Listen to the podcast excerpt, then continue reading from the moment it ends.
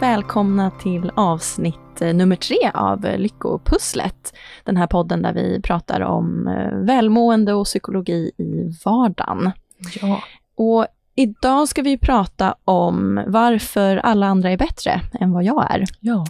Det här ständiga jämförandet som eh, vi hamnar i och de här känslorna av otillräcklighet som det så himla lätt skapar hos oss. Det är ju så lätt att vi hamnar i att jämföra oss kring att andra skulle vara lyckligare, ha det bättre, ha mer pengar, gör roligare saker, är snyggare, är mer vältränade, har bättre jobb. Det där kan ju pågå hur länge som helst mm. i vad man jämför och hur mycket tid eh, som det tar upp. Så vi kommer prata dels om varför vi hamnar i det här ständiga jämförandet, för det är ju rätt jobbigt, så varför gör vi ens det? Varför ja. funkar hjärnan på det sättet? Och sen också, hur kan vi hantera det på ett så bra sätt eh, som möjligt? Så det är det som vi kommer fokusera på idag. Ja. Och jag som pratar nu heter Hanna Delby och vem har vi mer med oss här i studion? Ja, Tina Depla från Depla Psykologi. Precis. Um, ja, men om vi ska börja då i varför. Varför jämför vi oss? Så är ju svaret egentligen rätt enkelt. Det är mm. precis så hjärnan ska fungera. Det är mm. det vi är konstruerade för.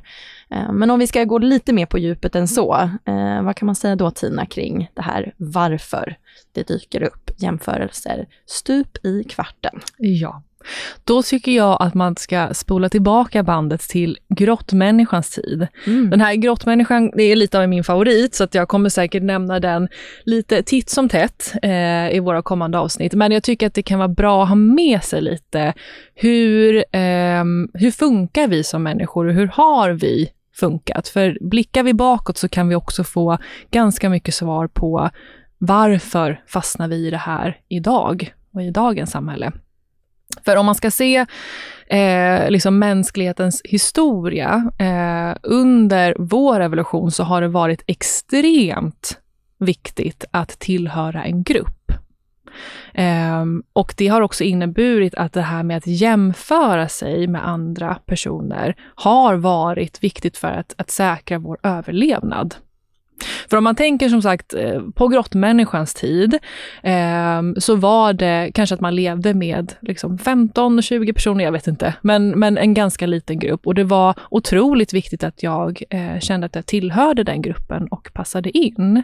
Så att jag kunde säkerställa att jag fick mat, att jag fick skydd, men också eh, kunde försvara mig mot andra eh, grupper av människor.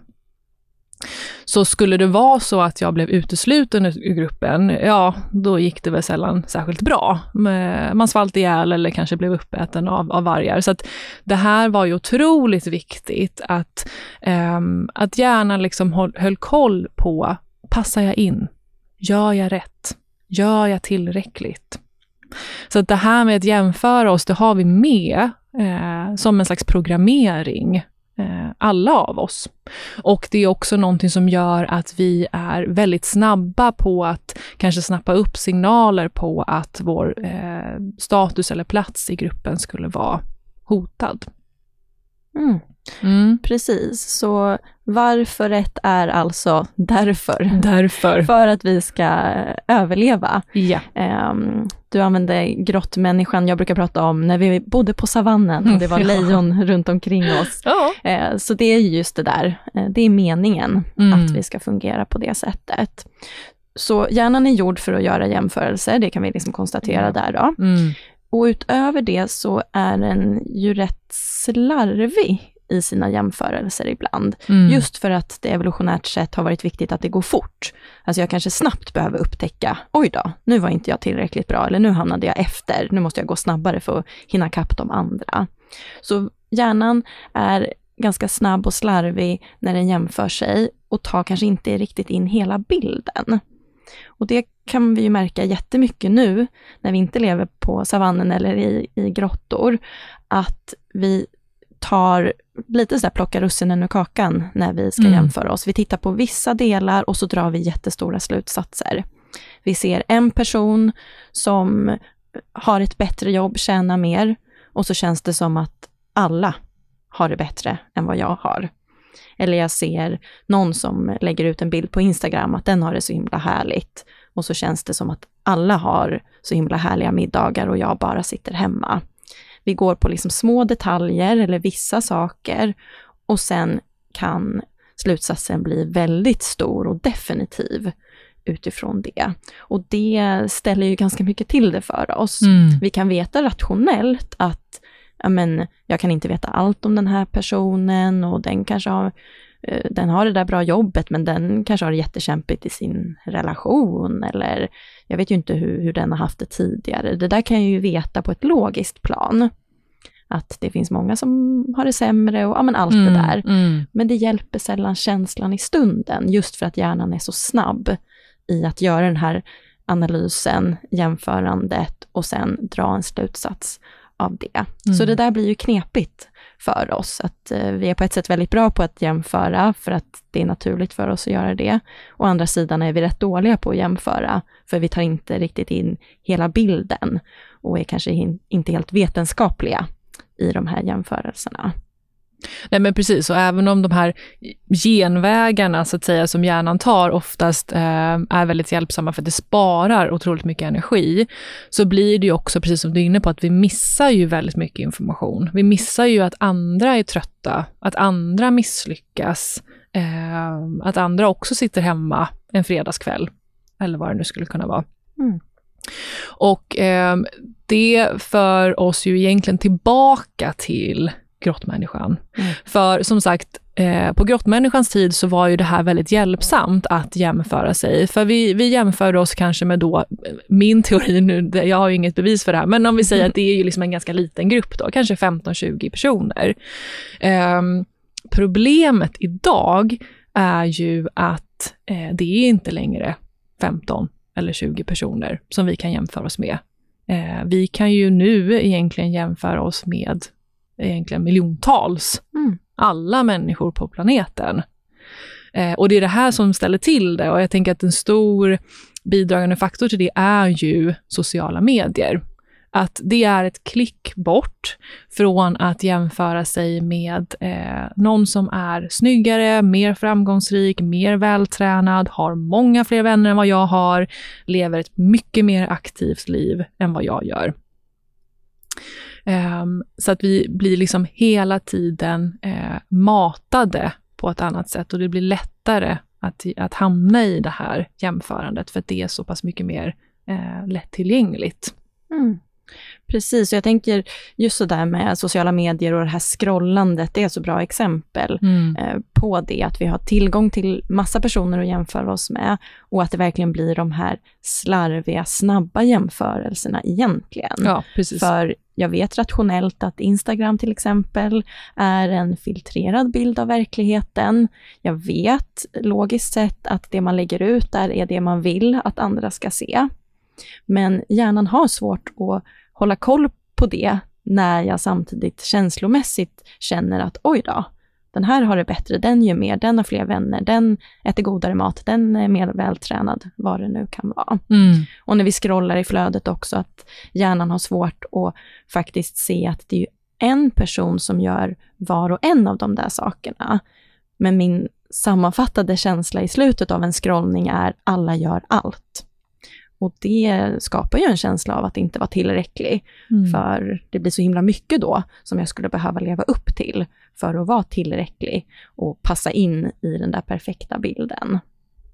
Ja, och det blir ju inte lättare heller när vi jag skulle säga mer kanske i liksom det västerländska samhället också förstärker egentligen det här ständiga jämförandet. Att eh, mycket i vårt samhälle och vår vardag idag handlar om att bara göra mer och mer och mer. Vi ska göra bättre ifrån oss, vi ska hela tiden prestera och vi, vi sätter upp och skapar någon slags idealbild av hur vi ska vara, eh, hur vi ska agera Eh, så att när vi inte når upp till den idealbilden, eh, när vi inte gör bättre ifrån oss och presteras på, presterar på den nivån, då blir det ju lätt att vi också dömer oss själva eh, och fastnar i jobbiga känslor som du var inne på, att inte duga, inte vara tillräcklig.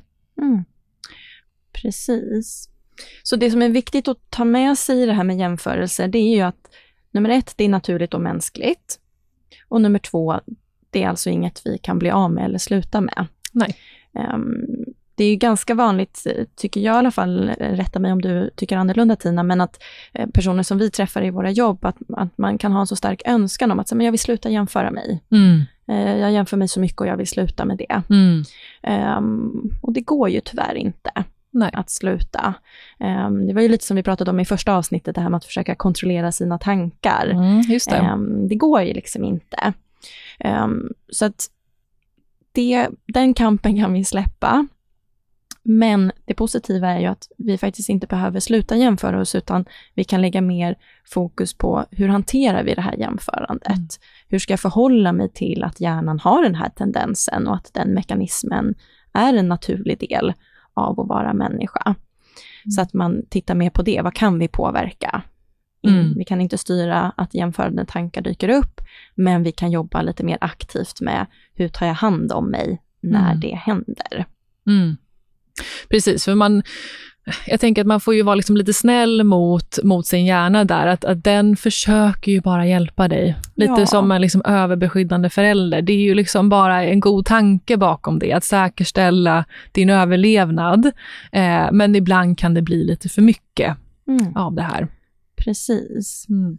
Och det är ju det där som vi eh, kommer prata lite mer om alldeles strax, så där, hur, hur gör man så att det inte blir för mycket av det? Mm. Vi ska prata lite verktyg. Um, men först också att vi bara ska nämna någonting kring det här med uh, att inte fastna i att tanken är sann eller inte, mm. eller hur? Utan mm. mer vart, vart den tar oss. Kan du förklara lite mer Tina, vad, vad är det vi har tänkt kring, kring den delen? Ja, för att i, i den terapiformer som, som du och jag jobbar med så lägger vi ju egentligen mindre vikt vid huruvida tanken är sann eller inte. Alltså får jag en tanke om att alla andra är bättre än mig, då går vi liksom inte in och, och börjar argumentera och debattera med den tanken. Stämmer det här eller inte?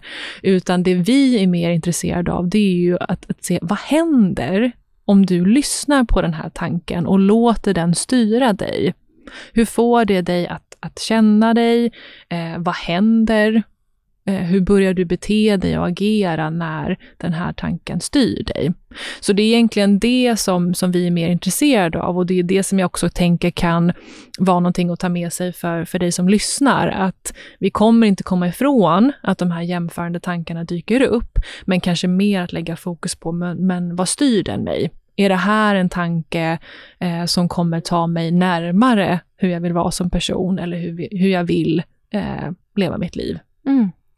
Precis. För fastnar vi i argumentationen så finns det ju massa argument, för om man ska vara krass så är det klart att ja, det kanske är eh, svart på vitt fakta. Någon är bättre än mig på det här. Mm. Någon har ett bättre jobb, någon tränar oftare, någon har fler vänner.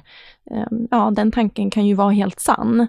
Men som du är inne på, blir det hjälpsamt för mig att låta den tanken styra och bestämma över hur jag beter mig?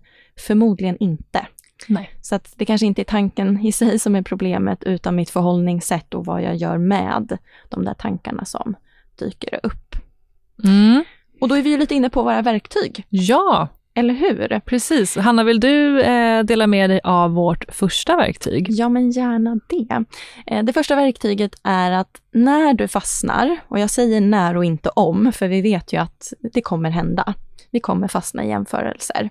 Så när du märker att du gör det, oavsett om det är en jämförelse kring en prestation eller dina egenskaper som person eller bara hur, hur ditt liv ser ut i stort, fundera då på hur hade du bemött en vän som var i, i den situationen och beskrev samma tankar och känslor. Om det var någon som du bryr dig om, en vän eller närstående, vad hade du sagt då? Förmodligen hade du inte sagt, ja, jag förstår att du känner dig mycket sämre än dina kollegor för att, ja, de är ju mycket bättre och låt oss också tänka på alla sätt alla andra är bättre än dig på. Och tänka på den där gången för tre år sedan när du gjorde ett misstag på jobbet. Eh, så tror jag inte att eh, vi skulle ha sagt. Då kan man fundera över den vänskapen. Precis, jag tror inte heller att du skulle ha sagt, ja men jag förstår att du känner dig ensam, alla andra har det ju mycket bättre än vad du har och har mycket fler vänner. Så du borde ju bara fortsätta sitta hemma då, för det är ju ingen idé att du gör någonting.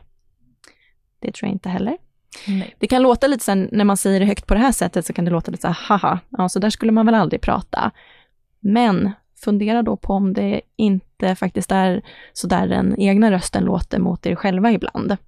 Det blir så nästan så lite komiskt att tänka mm. sig att jag skulle aldrig säga det där till någon annan. Men oj då, det är faktiskt så jag pratar till mig själv. Så därför är det här ett bra verktyg. Vad hade jag sagt till någon annan? Eh, förmodligen hade det varit mycket mer balanserat, förstående, förlåtande. Eh, vi säger ju inte heller till en kompis då kanske att nej men du är ju bäst i hela världen på allt. Nej. Så. Mm. Alltså man, man ljuger ju inte heller på det sättet och säger att nej, ingenting blev fel om personen faktiskt kanske begick ett misstag. Man kanske tappade bort sig under sin presentation. Eh, då säger man ju inte nej, det gjorde du inte eller det spelar ingen roll. Utan man försöker ju kanske säga, ja, jag fattar att det var jobbigt. Men vad bra att du vågade göra det, för jag vet att du var nervös inför presentationen. Och vad bra att du kunde komma tillbaka efter att du hade tappat bort dig och hittade rätt igen. Så fundera på vad hade jag sagt till någon annan och vad händer om jag bemöter mig själv på samma sätt. Jag tycker verkligen att det är ett superfint verktyg och det hjälper mm. eh, verkligen att börja att liksom skifta perspektivet. Eh, så det tycker jag verkligen att ni ska pröva på. Men verktyg nummer två då, för att ibland kan det ju faktiskt vara så att vi behöver utvärdera en situation, lite som du var inne på med till exempel om man håller en presentation. För att som sagt, att jämföra sig med andra behöver ju inte bara vara av ondo, utan det kan ju hjälpa oss också att eh, utvecklas eh, i det som vi vill eh, ta steg mot. Så att är det så att du behöver utvärdera en situation, så är ju vårt råd att gör det utifrån dina färdigheter, dina förutsättningar. Mindre viktigt vad andra kan, vad andra har för egenskaper och förutsättningar. Så om vi går tillbaka till det här exemplet som, som du nämnde Hanna, med att, att hålla en presentation till exempel. Eh, där kan man ju då försöka fokusera på att, att kanske både se eh, styrkor och svagheter i den här presentationen eh, och försöka utgå lite från mina förutsättningar som jag hade. Ja, det kanske inte var så konstigt att jag tappade bort mig där på en slide, för jag tycker att det är rätt jobbigt att stå och hålla en presentation. Och dessutom så fick jag ju bara tio minuter innan presentationen att, att förbereda det här, så det är inte så konstigt att jag kanske inte hade koll på alla siffror. Så nästa gång, ja men då kan jag ju ta med mig det här att, att faktiskt sätta av lite mer tid för mig själv, så att jag hinner gå igenom, så att jag hinner få koll på, på vad jag ska säga eh, och kanske känner mig lite mer eh, redo och laddad för den här presentationen. Så det här blir ju liksom ett helt annat förhållningssätt och kanske en helt annan slutsats som jag drar om jag utgår från mina färdigheter och mina förutsättningar, ser lite, återigen balanserat på den här situationen istället för att jag fastnar i en tanke om att ja, även alla andra kollegor är tusen gånger bättre än mig på att hålla en presentation. Mm. Precis, och lite en, en vänlig vetenskapsman som ja. där kikar ordentligt. Vad har jag för fakta? Vad vet jag om mig själv och mina förutsättningar? Och utifrån det i så fall utvärderar. Och sen tänker jag att det kan vara hjälpsamt att inte göra det direkt efter. Om man tänker att man har haft den här mm. presentationen och så bara känner man, åh nej, det här, åh, det blev jättejobbigt och man har fortfarande kanske ett påslag för man var nervös. Om jag där och då går in och ska utvärdera, då kommer det vara svårare att hitta det här balanserade, nyanserande sättet att se mm. på det. Så jag kan ju behöva vänta lite också, tills jag lugnat ner mig, tills jag har liksom, kommit hem eller fått sova på saken och då känna så här, hur, hur blev det där egentligen? Mm. Så att man kan göra skillnad också på känslan i stunden, för den speglar ju inte alltid verkligheten i Nej. minsta detalj, vet mm. vi ju. Mm. Eh, och sen se då hur, hur känns det efter ett tag, när det där påslaget har lagt sig lite. Mm. Mm. Ja, okej. Okay. Och sen verktyg nummer tre, vad har vi där, Hanna? Ja, verktyg nummer tre av de tre vi tänkte lyfta nu då, är att faktiskt experimentera lite med sociala medier. Mm. Mängden eh, av tid som man lägger där och vilka man följer. Um, för det är ju en så otroligt bra arena för de här kritiska jämförelserna att dyka upp på. Så där kan vi, för att vara snälla mot oss själva, behöva begränsa tiden kanske. Som vi är inne i våra olika flöden. Eh, kanske tänka lite på så här, vilken tidpunkt på dagen. Kanske inte ska gå in sent på kvällen när jag redan är jättetrött, utan jag kanske scrollar lite snabbt på lunchen istället, till exempel. Och också, vilka är det jag följer? Mm. Ehm, det där kan ju lätt liksom nästan lite råka bli så att man följer konton av någon vana eller så. Mm. Och sen märker att nej men jag mår inte så bra av det här. Jag blir rätt triggad. Eller det kanske inte ger mig någonting oavsett att följa den här personen som verkar ha ett perfekt liv som jag blir lite störd på varje Mm. gång jag ser bilderna i mitt flöde. Så testa, man kan göra som ett experiment en vecka eh, eller två och se, blir det någon skillnad i hur jag tänker och känner kring mig själv och, och min vardag om jag faktiskt gör lite justeringar i det här med sociala medier. Mm. Ja, men så bra verktyg. Och som vanligt så vi, vill ju vi också stanna till lite i att ja, men bara bolla möjliga hinder som kan uppstå när eh, man provar de här verktygen. Och lite som vi va- varit inne på under avsnittets gång så är det ju så att även om du jobbar aktivt med de här verktygen så kommer du eh, fastna i de här jämförande tankarna igen. Och som sagt, det är ju ingenting konstigt, snarare tvärtom. Det är ju det som är det normala. Ehm, men att, att där kan man ju hålla lite koll eh, så att man liksom inte börjar ge sig in i någon slags kamp med de här jämförande tankarna eller försöka kontrollera att nej, men nu ska jag ju sluta jämföra mig. Utan istället lite som, som vi varit inne på i eh, avsnitt ett, Sluta tänka positivt, där pratar vi ju mycket om just det här att eh, släppa kampen om tanken och få lite mer distans, att bara observera. Eh, nu dyker den här tanken upp igen. Ja, nu märker jag att jag är inne och jämför mig med någon annan. Eh, så att låta dem passera och sen kanske då eh, fokusera på någonting annat. Engagera mig i någonting annat i min omgivning. Mm. Precis, och jag tänker att man kan knyta ihop det här också väldigt väl till avsnitt två, när vi Mm. pratade om värden och riktning. Vad är viktigt Ja. för mig? Att se de här jämförelsetankarna som saker som lätt kan bli hinder i det. Jag kanske börjar fokusera mer på vad alla andra gör och att gå tillbaka då till, ja fast vad är viktigt för mig? Alla andra verkar ha varit på coola fester hela helgen, men vänta lite, jag tycker ju faktiskt inte så mycket om fest. Jag tycker om att ha lugna helger hemma. Okej, just det, det var, det var mitt värde. Att liksom försöka komma tillbaka till sin kompass också. Ja. Eh, och inte då hamna i det där med alla andras eh, viktiga, utan fokusera på vad är mitt viktiga och göra mer av det istället. Mm. Mm. Okej, det var allt för den här veckans avsnitt då. Mm. Ja. Ehm, och vi vill väl som vanligt att eh, de ska göra lite saker om de eh, testar på eh, Mm. de här knepen, de som lyssnar. Vad, vad är det vi har för lite förhoppningar där Tina? Ja, men vi vill ju jättegärna höra från er. Om ni testar kanske att experimentera med sociala medier, får ni jättegärna eh, höra av er till oss och bara berätta hur gick det? Eh, vad tog ni med er från det? Men också om ni har kanske någon fråga, om det var någonting som kändes lite krångligt, eh, eller om ni har funderingar på saker som ni gärna vill höra mer om. Eh, så dela med er av det. Vi vill jättegärna höra från er. Så att då kan ni eh, skriva till oss på våra Instagram då, Delby psykologi och Depla psykologi. Precis, så att eh, experimentera inte bort de kontona Mm. Nej. från er Instagram, utan Exakt. de ska ni ju självklart ha med och börja följa, men, Mm. men annars kan ni ju experimentera fritt.